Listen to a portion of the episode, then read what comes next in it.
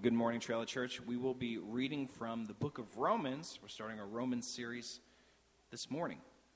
And so you can find that on the black Bibles around you. Again, that is Romans 1, verses 1 through 7. Romans chapter 1, verses 1 through 7.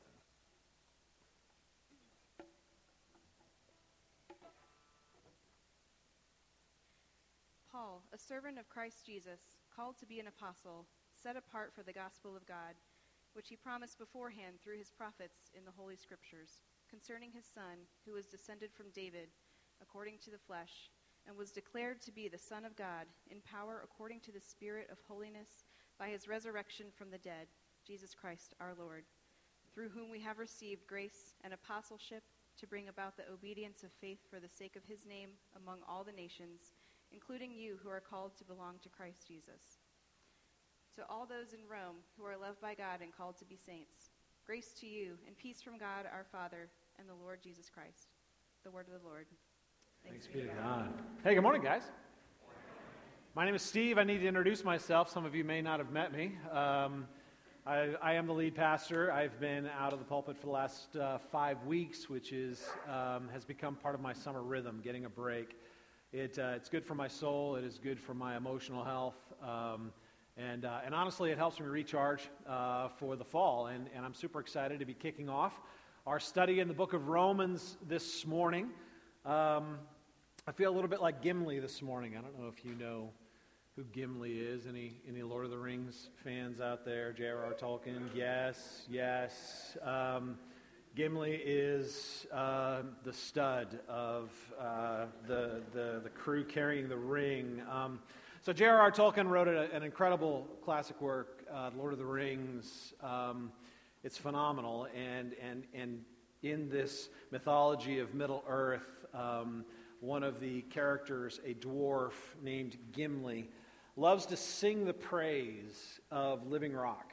Uh, dwarves live underground, and um, they love to to mine. They spend most of their time in these caverns and um, and over the course of this journey, he develops one of the most unlikely friendships in all of literature.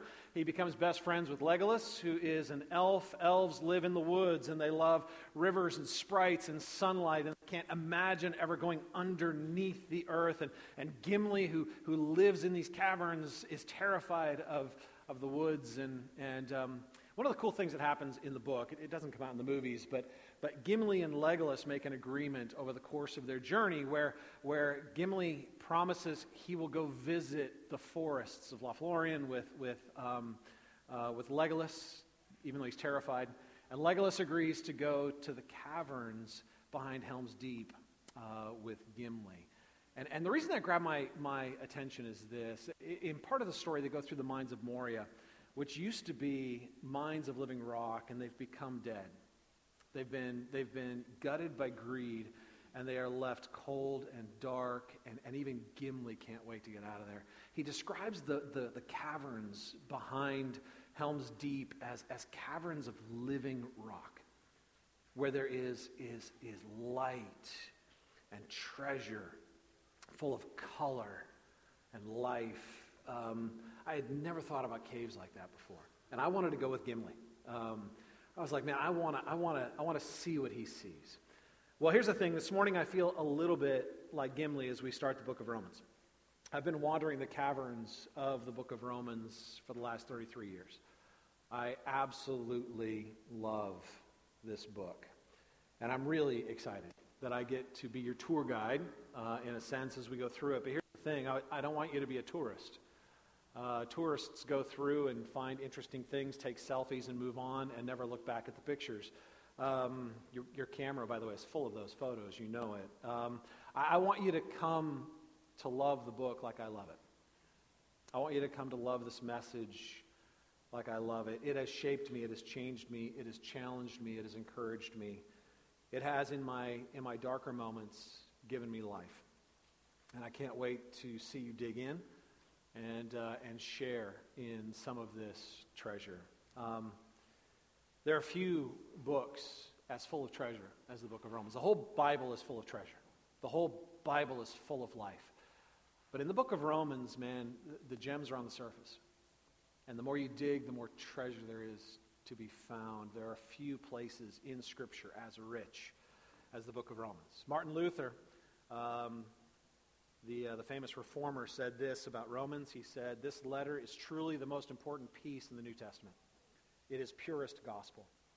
It is worth, well worth a Christian's while not only to memorize it word for word, but also to occupy himself with it daily as if it were his daily bread for the soul. It is impossible to read or to meditate on this letter too much or too well. The more one deals with it, the more precious it becomes and the better it tastes. John Calvin said, When anyone understands this epistle, he has a passage opened to him to understanding the whole of Scripture. This book is the key to understanding um, the rest of the Bible. John Piper said very simply, it's the greatest letter ever written.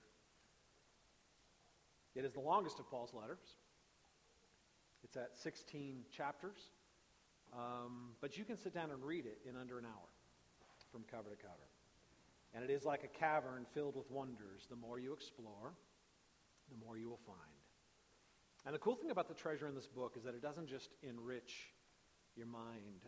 There are those impoverished students of the Bible who come to a book like this and just study it to know more. They get interested in the intellectual challenges, in, in, the, in the systematic structures of the entire scripture. They get fascinated by theology. And they miss the life in the message. We're not here to gain just information. We're not here to find it just interesting. We are spending time here because I believe it'll change your life. These words carry power. When you discover things in this book, you don't just gain more knowledge, you experience more life. So I'm going to encourage you grab a study book. Okay? Don't don't engage this passively. The more you engage, the more you will gain. The more you dig in for yourself, the more benefit you will find. Um, we have an incredible team that put these books together uh, specifically to go along with our sermon series, and, and I would encourage you to grab them and to study them um, each week before the sermon right? To actually study the text before you come to the sermon. That's an intentional structure. We want you in the Word before you hear the sermon because we think you're going to get more out of the sermon in that way. And, and then there's, there are questions to help you process what you've learned after the sermon and, and push you into community, into conversation and community groups to help you continue to grow in, in, in your knowledge and your experience of grace. Okay? If anyone didn't grab a, uh, uh, a Roman study book, we would love to get one into your hands right now. If you would just raise your hand, um, we, will, we will put one in it. okay? Um, because we would love to have you have it. Here's the thing these books, uh, we would encourage you to carry it with you. Um, the, the Bible text is printed in the front. Um, so you can take notes without having to actually write in your Bibles. Some of you really love your Bibles so much you don't even write in them. I love them enough to actually write in them. Um, but, uh, but you can do that in here, and you can take your notes, and you can keep record of what God is showing you as we go through. Um, the book of Romans is going to be a long study. it, it is going to take us a lot of time. Uh, one, of my, one of my leaders sat down with me this week and was like, Steve, I heard a rumor that we're going to spend like a couple years in the book of Romans. Is that true? I was like, yeah. Um, now, here's the thing we're going to break it up into chunks. I, I don't want to exhaust people. Um, the first study book is Romans 1 through 320. That's the first chunk. That part of the letter focuses on our need for good news. Okay? And so this book focuses on that. And, the, and then in the, later in the fall, we're going to be looking at generosity. We're going to be going through an Advent series. We're going to um, look at our core values. And then, and then in February, we're going to jump back in with, with 321 through, the, through 5. Um, so we're, we're going to kind of chunk it and deal with it over over time okay? And so it's going to be important. This study book will help you keep continuity through the study. Each chunk will have its own study book okay? And so by the time we finish this study you will have your own record of your own personal discoveries on this journey. So i encourage you to grab it. This morning we're looking at verses 1 through 7 verses 1 through 7 are the greeting of the letter, right? When you write a letter, uh, if you've ever actually written a letter, if you write an email, uh, you typically open it up with something like, hey guys, or, or if you're more formal, dear Bob, right? These first seven verses are the dear Bob. Okay? These first seven verses are the, the greeting of the letter. And, and we're going to get a foretaste, or our taste here, of Paul's, one of Paul's techniques throughout this letter, and, and that's the technique of foreshadowing. Foreshadowing is Paul's way of introducing an idea, touching it, and then moving on, so that when he comes back to it later and goes in depth to it, it's already been mentioned. It's already been in your, your mind. These foreshadowings are hints at big things. Think about like this this, this introduction is like Paul skipping a rock across a still lake to his recipients on the other side. And every time that rock touches the surface of the lake, it indicates there is something of great depth and value underneath. But right now, we're just skipping across the surface. Right now, we're just, we're just touching it and moving on. Um, and, uh, and so, this sermon this morning is, is going to be a series of touches across the surface um, as, we, as we look at this introduction. Um, this introduction, what you're going to find is that Paul is going to focus on one critical idea um, the gospel. In fact, the entire letter, all 16 chapters, are an exploration of the gospel. If you're not familiar with that, it's a very churchy word, the gospel. Um, the, the, word the gospel or gospel comes from the Greek word evangelion, which means good news.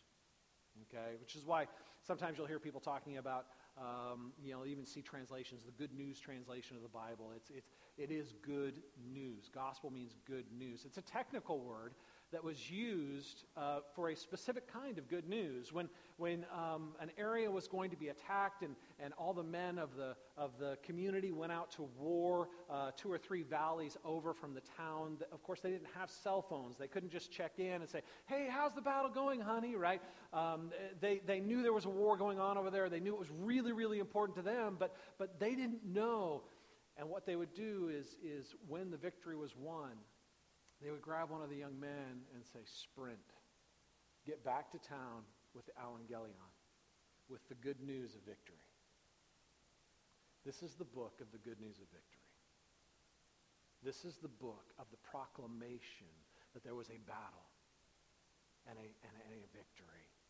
And we are the recipients of that benefit. Paul's been preaching, when he writes the book of Romans, he has been preaching the gospel for, for around 20 years. And over the course of those 20 years, he has not lost his wonder at this message, nor has he lost its, his joy in its power. He is still overwhelmed, and it just, it just drips from the pages of this letter.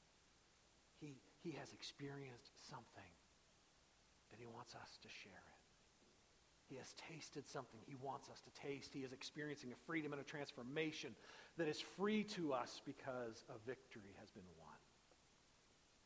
Now, these first seven verses follow uh, the typical introduction of an ancient Near Eastern letter. So, an ancient Near Eastern letter would have, would have opened with the author, the audience, and a greeting. So, it would have been something like Steve uh, to the church in Edwardsville, greetings.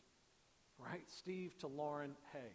Right? That was, that was the typical Near Eastern letter opening. And, and believe it or not, we actually see that structure, even though when you read through the first seven verses, it kind of gets lost in all of the details. But, but in verse 1, it opens with Paul, right? And then down in verse 7, it says, to uh, the churches or, or to um, those gathered in, in Rome, right? Now, what Paul does is he adds a bunch of descriptors. Okay, so I just want to I want to hit those very quickly. In verse 1, he says, Paul, a servant of Christ Jesus, called to be an apostle, set apart for the gospel of God. Those three descriptors um, define him and the purpose for which he's writing, right? The first one, a, a servant of, of Christ Jesus. Um, the word servant, uh, or uh, uh, servant, uh, is the Greek word doulos, which can also be translated slave. Um, in the Greek, there was only one word for slave or servant, and, and how you determined it was dependent on the context. And why this is important is that in the Old Testament, often Old Testament prophets were called slaves of Yahweh. It was a title of honor. Right? It's a title of honor because because you got your honor from the household in which you served, and there's no greater honor than serving in the household of Yahweh, the living God. Now, what's changed here is that he's shifted from a slave of Yahweh to a slave of Christ Jesus. Um, we're not going to spend a lot of time with this, but I'm going to encourage in your studies to notice the way Paul talks about Jesus because each time he does it, it's a different nuance, right? Instead of saying Jesus Christ, which is what we're used to seeing, he says Christ Jesus. Christ isn't his last name, it's his title. Christ is a, a, a word that means the anointed one or the Messiah. And here, when he's talking about as a servant of Christ Jesus, he is using it as, a, as an honorific title, right? He is, he, Jesus is, a, is, is one of great honor, and he has a great honor in being a servant in his household. So that's his identity.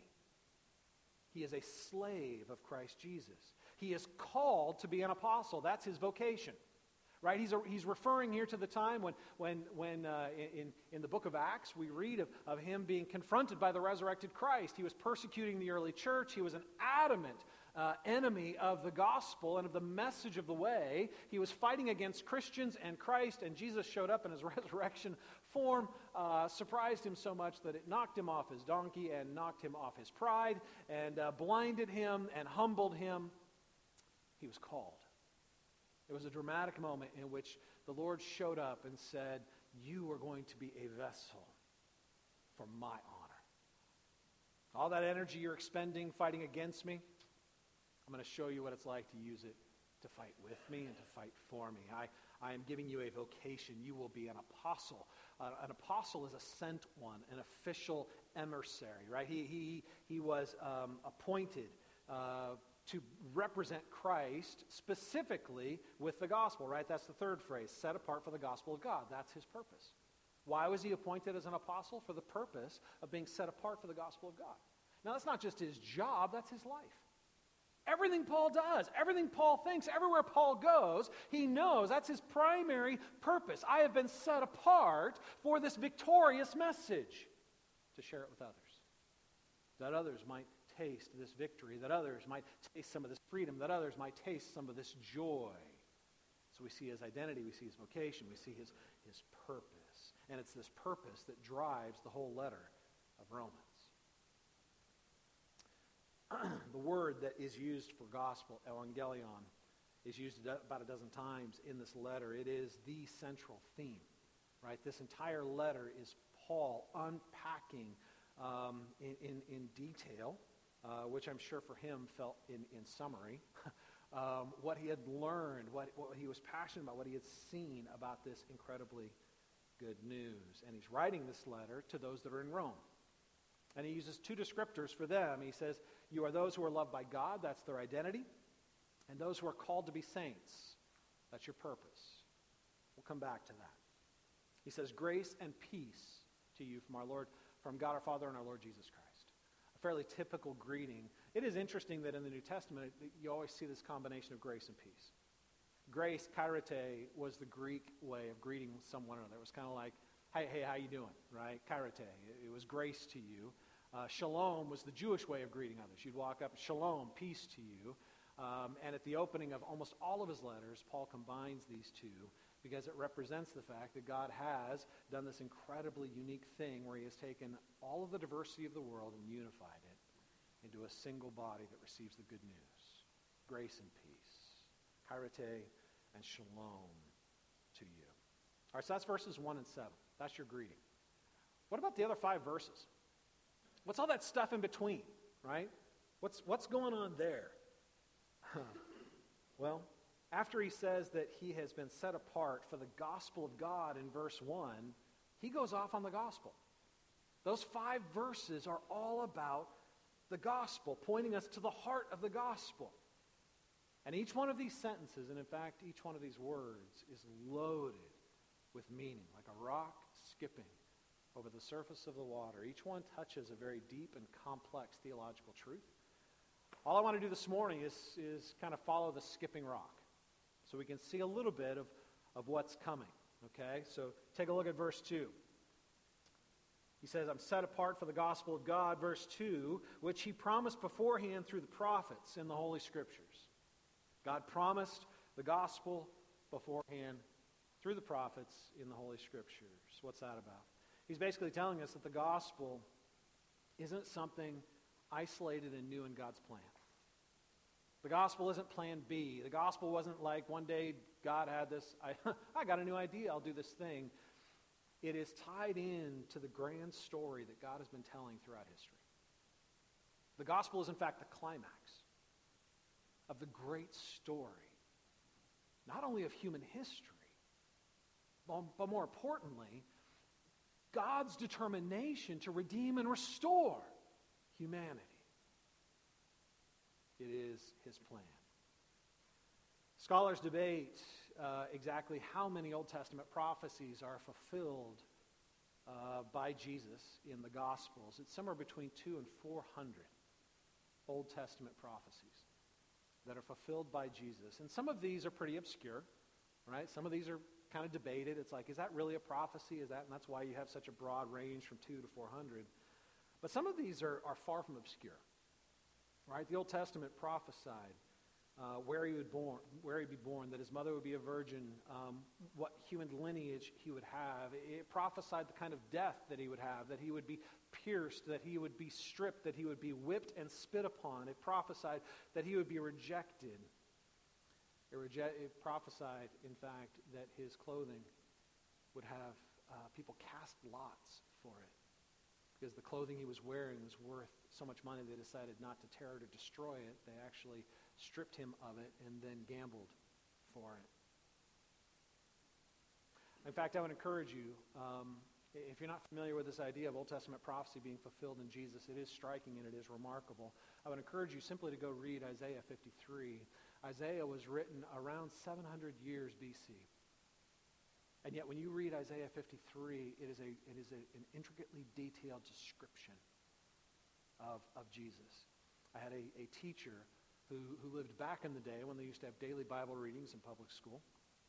And, um, and he would be the one getting on the loudspeaker to read it. And they lived in a community that had a high po- a Jewish population. And, and some of the, the um, Jewish students and their families were raising an objection that every week they were reading about Jesus and they didn't believe in Jesus. And, and so they, as a school, decided to simply read from portions of the scripture on which um, Christians and Jews could all agree. And so um, my teacher read Isaiah 53 uh, to which there was an adamant uproar. The, the, the, administrator was contacted. I thought we all agreed that we were not going to be reading scripture about Jesus anymore. And they're like, this is Isaiah 53. This is part of the Jewish Old Testament. I'm seriously, go read it. I'm not, I'm not exaggerating. Go read it. Um, it was written around 700 BC. Okay? Uh, but here's the thing Paul's point isn't just that the Old Testament scriptures validate um, Jesus, that prove that Jesus was the Messiah and that it was actually part of God's plan, um, he's, he's making a deeper point. And it's this that, that God had given a series of promises through the Old Testament that were fulfilled in Jesus in a profound way. Going all the way back to Genesis chapter 3. Right? In Genesis chapter 3, Adam and Eve rebel against God. And in the midst, while while the, the dust hasn't even settled from their rebellion, and God is explaining the consequences of, of their rebellion, he looks at Eve and he says to her, I will send you a son. There will come a seed of the woman. There will come a son.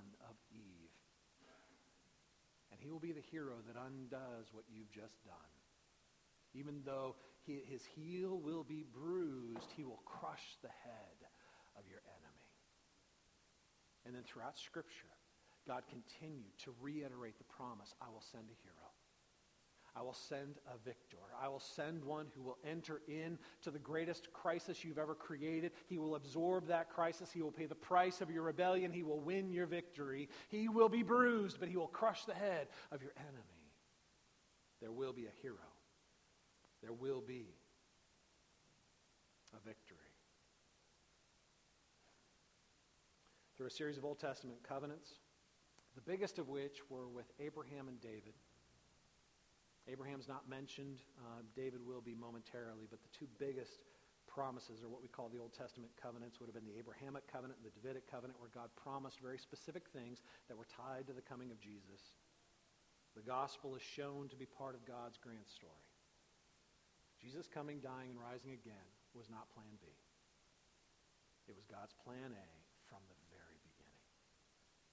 he had committed himself to earning for us what we had lost at great price to himself. Verse 3. This gospel, which, Jesus, which Paul was set apart from, uh, apart for, verse 2, which he promised beforehand through the prophets for the Holy Scriptures, verse 3, concerning his son, pause, concerning his son.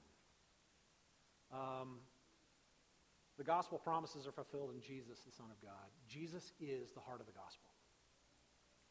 Right? That we're going to see that throughout this text. The gospel of God, the good news of victory, not only points us to Jesus, it is Jesus. He is the embodiment of the good news, right? Good news is not good advice. We're not studying the book of Romans to figure out how to manage our checkbooks better or how to solve conflicts. Now, will Romans help you figure out how to do some of that? Absolutely. But we're studying the book of Romans not to get good advice for life, but to hear good news that will change our life. And the heart of that good news is the fact that it is embodied in a living Savior, the Son of God. The good news isn't an event in history. It's, it's not good advice about how to get more out of life. It is a person, a living, breathing, resurrected person. And no ordinary tells us that he was the Son of God. Now, he just drops this here, right? The rock just skips across the surface. but he is asserting that Jesus was God right? The Son of God doesn't mean that he was somehow generated in a temporal form from God's activity. What it means is that he shared the very essence of God.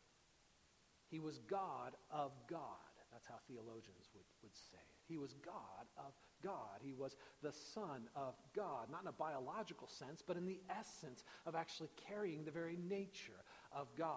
This hints at, at the deeper truth of the Trinity, this idea that there is one God manifest in three persons, one what manifest in three who's, right? A Father, the Son, and the Holy Spirit, one God with three personalities. That's, that's all I'm going. All right, that's it. The rock skips and keeps going. Um, he, all right, the gospel is Jesus, the Son of God. And then he goes on, okay, in verse 3 concerning his Son, who was descended from David according to the flesh. So not only was the Son of God, when he was incarnate, when he became human, he became human in the family line of David, King David. Why mention this? Of all the things that Paul could mention at this point, why focus on, on David? Why why is it important that Jesus, the Son of God, when he became man, was born as a descendant of David? Well, he's hinting at something here. The rock's just skipping, but he's hinting at something here. He says there is something really, really good about this. It's tying us, it's reminding us of the Davidic covenant. David was promised that he would have a son who would reign on the throne of Israel forever. Jesus was born in the Davidic line and was the fulfillment of that promise. He was the son of David, and he ruled not only on the throne of Israel, but the throne of Israel itself was simply a foreshadowing of the greater throne of all creation. Jesus was born to be the true king, the one crowned with power and honor and authority. All right, so this summer I was studying the book of Romans to get ready for this series. And like I said, I've, I've been studying this book for 33 years. It's the first book after I became a believer that I seriously dug into and studied. Um, and and, and it, it has blown my brain ever since. And, and so I was studying it again this summer. And here's the thing sometimes you get used to seeing stuff. You know what I'm saying? And when you get used to seeing stuff, you stop seeing stuff. Does that make sense? Right? You look at the same thing over and over and over again, and, and, and, you get used to seeing it, so you stop seeing it. Well, something happened this summer as I was studying. Um, I saw something I've never seen. It's connected to this idea of image, being in the image of God, the word glory, which runs throughout the book of Romans, and specifically the Davidic covenant. It, I, hmm. So it wasn't just an in- interesting intellectual fact. It wasn't like all of a sudden I'm like, oh, there's an interesting idea I haven't thought before. Like it legitimately had an impact. I, I was in a pretty dark place coming out of the fall or the spring. Um, I'm, I am at times prone to, to seasonal depression, and I know that at certain points in the winter, it's normal for me to dip. And, and, and I have self care things that I do, and, and I learn how to manage that. And, and this last year, man, it just dipped and it didn't come back. It was a pretty rough, pretty rough spring coming into summer. And you, some of you know what that's like. Um, you have a hard time even putting your feet on the floor in the morning. Um, and um, and this summer, there were a number of things that came together to help encourage my heart. One of the critical things that happened, and this, uh, this is the reason I'm sharing this. I saw something in the book of Romans I'd never seen before, and it didn't just tickle my imagination. It didn't just fascinate my intellect. It fed my heart. It renewed my hope. I saw something here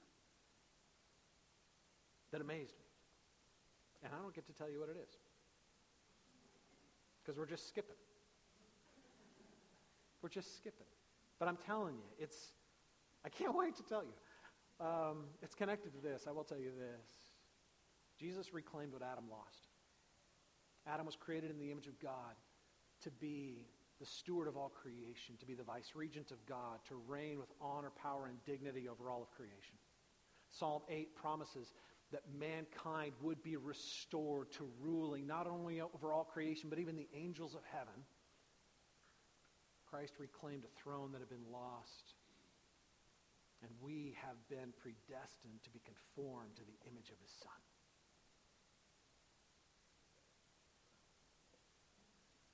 There's so much more. Um, what I will tell you this is there's a thread of gold running through this entire letter that sparkles when you see it and it will give you hope because it's not just about the future, it's about now.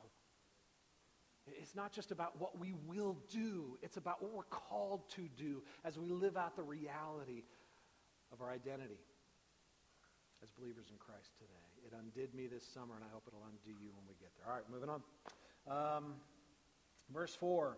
All right, verse 4 is, is kind of the whirlpool at the, right, the, the rock skipped here, and it, man, it left a, it left a hole in the water um, and, and, and was declared. Jesus was declared to be the Son of God in power uh, according to the Spirit of holiness by his resurrection from the dead, Jesus Christ our Lord. All right, that's pretty complex. Um, verse 4. He was declared to be the Son of God by the Spirit of holiness with power by the resurrection from. Jesus pre-existed as the Son of God. He was incarnate. He became human as a son of David. Also a son of Abraham and a son of Noah and a son of Eve, but a son of David. That's specifically what we're focused on. And now, after his death and resurrection, Paul tells us he has been declared. I think the better translation is appointed. He has been appointed the Son of God by the resurrection. So he was the Son of God. He became the Son of David. He died and rose again, and he was appointed the Son of God. What do we do with that? Right? I mean, how can Jesus, who was the Son of God by nature, be appointed the Son of God by the resurrection? Did he become something he already wasn't? In a sense, yes. Now, Paul's going to get into this in Romans chapter 4. We're going to dig into this a lot more. But theologians have a saying about the nature of Christ remaining what he was, he became what he was not. Think about that. Remaining what he was, he became what he was not. He was God, and he remained God. He didn't lose any of the attributes of God, any of the power of God. He hid the glory of God, but he remained God. Remaining what he was, he became what he was not. He became human. He wasn't by nature human. He wasn't by nature part of his creation. The Creator became part of his creation. Remaining what he was, he became what he was not. But I'm going to take it a step further so that he could do what he couldn't do. There was something he couldn't do as God that he had to become human to do.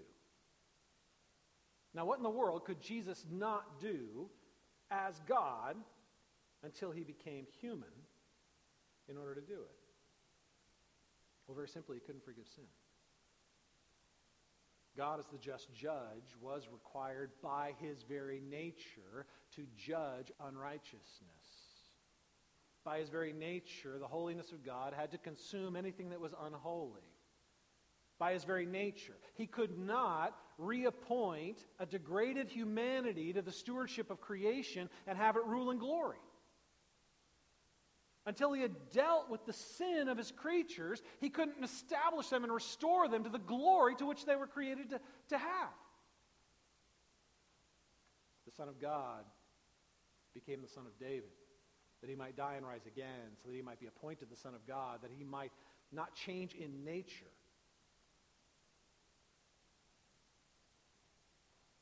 But to change in, in, in position to take the position not only as the Son of God, but now as a human, the Son of David, the ruler and reigner of, of, of, of, of over all creation as man.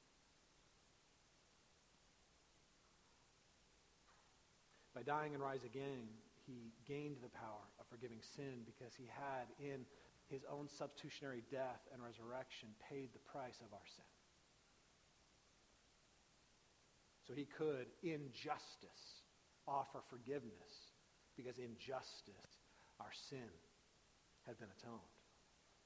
He could restore honor, not simply by, by stating something, but by actually removing the sin and the stain, guilt and the shame, and restoring us through his loving work to what we were created to be. Jesus was born on mission, and the resurrection was his coronation. When he rose from the dead, he was crowned. Not with the crown of the Son of God, but the crown of the Son of God who is the Son of David. True human that can now reign over all of humanity. There is a new king on the throne. And when he was raised from the dead, it was the birth of new humanity, of which we get to be a part. That's all I can say. All right uh, verses 5 and 6. Through whom, that is Jesus Christ our Lord. Again, notice the difference in, in title. Again, nuance. It's not a meaning difference, it's a nuance difference. Now it's not Christ Jesus, it's Jesus Christ our Lord, which is a regal title, a title of power appropriate to the Son of God who's been raised from the dead and has now been crowned, uh, crowned with the, the throne, uh, uh, with the authority of the, of the throne of David. Verse 5 Through whom we have received grace and apostleship to bring about obedience of faith for the sake of his name among all the nations, including you who are called to belong to Jesus Christ. The gospel commissioned Paul to preach and calls us to obedient faith. Now, there is a nod here as well to the fact that he is an apostle to the Gentiles or to the nations. Um, we'll get into that. What I want to touch is this Paul was set apart so that he could call us to the obedience of faith. That's a strange phrase, the obedience of faith. Um, it's loaded with meaning. There's a dance going on in this phrase between obedience and faith. Faith is a response. Obedience is an initiation. Those are two different things. Faith is a response. God initiates toward us by revealing truth in love. Faith is our response that says, I love you in response to your love, and I trust you because of the truth.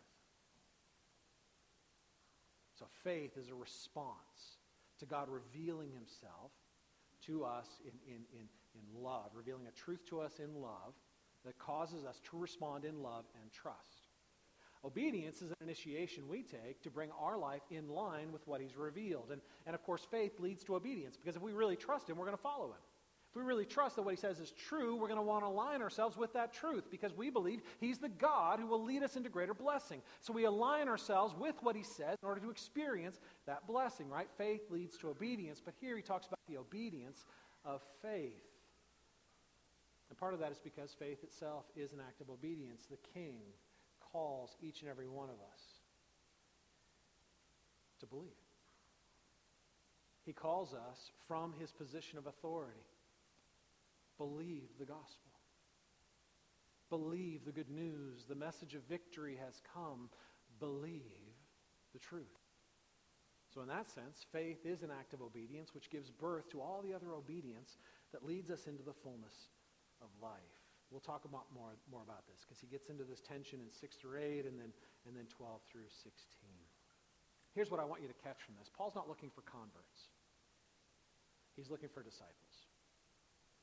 Paul dedicated his life not simply to getting people to convert, to change the name, right? Now I'm a Christian.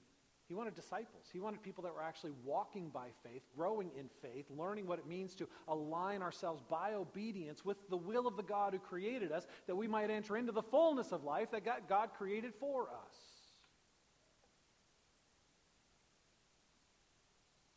There's your greeting.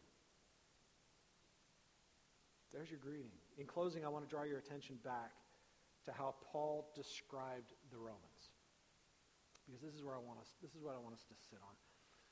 The rock has skipped uh, uh, across the surface of great depth this morning. Every single time that rock touched down, I'm telling you, there was a, a world of theological complexity underneath the surface. But in all that complexity, I don't want you to miss the simplicity of this message. He says, I'm writing to those who are in Rome. Verse 7 who are loved by God and called to be saints. He is writing to those who are gathered in Edwardsville, who are loved by God and called to be saints. He is writing to you. He's writing to Steve, who is loved by God and is called to be a saint.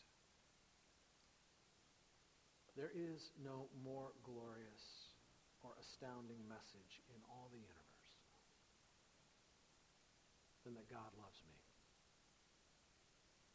If you were to ask me what is the most beautiful and complex piece of theology you have studied over the years,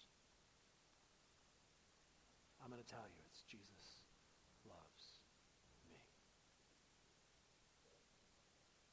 God, the sovereign God universe, the God of all holiness and moral perfection, the God of absolute justice, the God who is the embodiment of self giving love. There is not a self serving or self focused shade in his entire nature. This God looks at me in all of my selfishness and my self will and my self protection and my self glory, in all of my foolishness and my pride. He looks at me And he says, I will harness everything in my being, my power, my glory, my love, my justice, and I will bring it all to bear to bless you. Because I love you. You are loved by God. That is the first and most profound fruit of the gospel this victory was won, not simply because God wanted to redeem and restore his creation. That is part of it, and that is part of the glorious message of the gospel. But he did it because he loves you. And he will redeem all of creation by redeeming and restoring individuals within it. Each and every one of them known by name. God loves you, and he has called you to be a saint. He hasn't called you to be a dead person in a stained glass window, which is often how we think about saints. They're, they're, these people of somehow greater moral fiber than I'll ever have, and they're up there cold and dead, but they look pretty from a distance. The word saint mean one, means one who is set apart for the full presence of God. He has called you to the fullness the life He created you to experience. He has called you and set you apart and put you on a path. You will experience the fullness of His blessing because it is His decree. He has called you to be a saint. He is not hoping you will be a saint. He loves you exactly as you are, and He loves you too much to leave you And he loves you so much, he sent his son to die for you and rise again that you might be forgiven and made new. And not just be forgiven and made new, but completely set apart. That you might experience the fullness of his blessing in the kingdom of his son. That's the simplicity of this message. Undergirded by all the theological sophistication and complexity of the word. And it is complex, and it will challenge us. Yesterday, I heard somebody say something that was really interesting. He said, uh, in the Word of God, he was quoting somebody, I think it might have been John Calvin. In the Word of God, God lisps. In other words, this is baby talk. This is God speaking to us in ways we can understand about things that are so complex we could never understand. And so, for all the complexity we're digging into, we must never lose sight of the simplicity of the blessing of this message and the thrust. This is God's love, love letter to you. That you might know how profoundly and deeply you are in love, that you might be set free in that love, that you might be transformed and set free from the smallness of your little dark kingdom into the glorious freedom of his kingdom of light. All right? That's our greeting. I'm going to close this word of prayer. And um, we're going to worship some more and share communion in a moment. Let me pray for us. Father God, I thank you for, um, man, the gift of your word. You, you, this profound thing where you, you revealed yourself through prophets. That they might write down things that they could never imagine, that we might receive a gift that's better than we could ever hope for. Father, I pray that, that, that, you would awaken within us as we begin this study a desire to truly dig in, to study um, uh, this letter with humility and with the seriousness of those who have been given a gift worth the study. Help us, Lord, to enter into the depths. Um, and, and, even when we're confused, even when at times maybe we're frustrated that we can't figure out what it means, or maybe we're frustrated because we do understand what it means, but we don't like what it says. Spirit, would you give us a humility that allows us to sit in that discomfort, that we might grow in our awareness of your love and our experience of that love? Because we know at the end of the day, your goal isn't to have us think greater thoughts. Your goal is to experience more of your love. Work that into us. Spirit, awaken us to this great gift. You guys take a few minutes and pray. We'll share communion in a moment.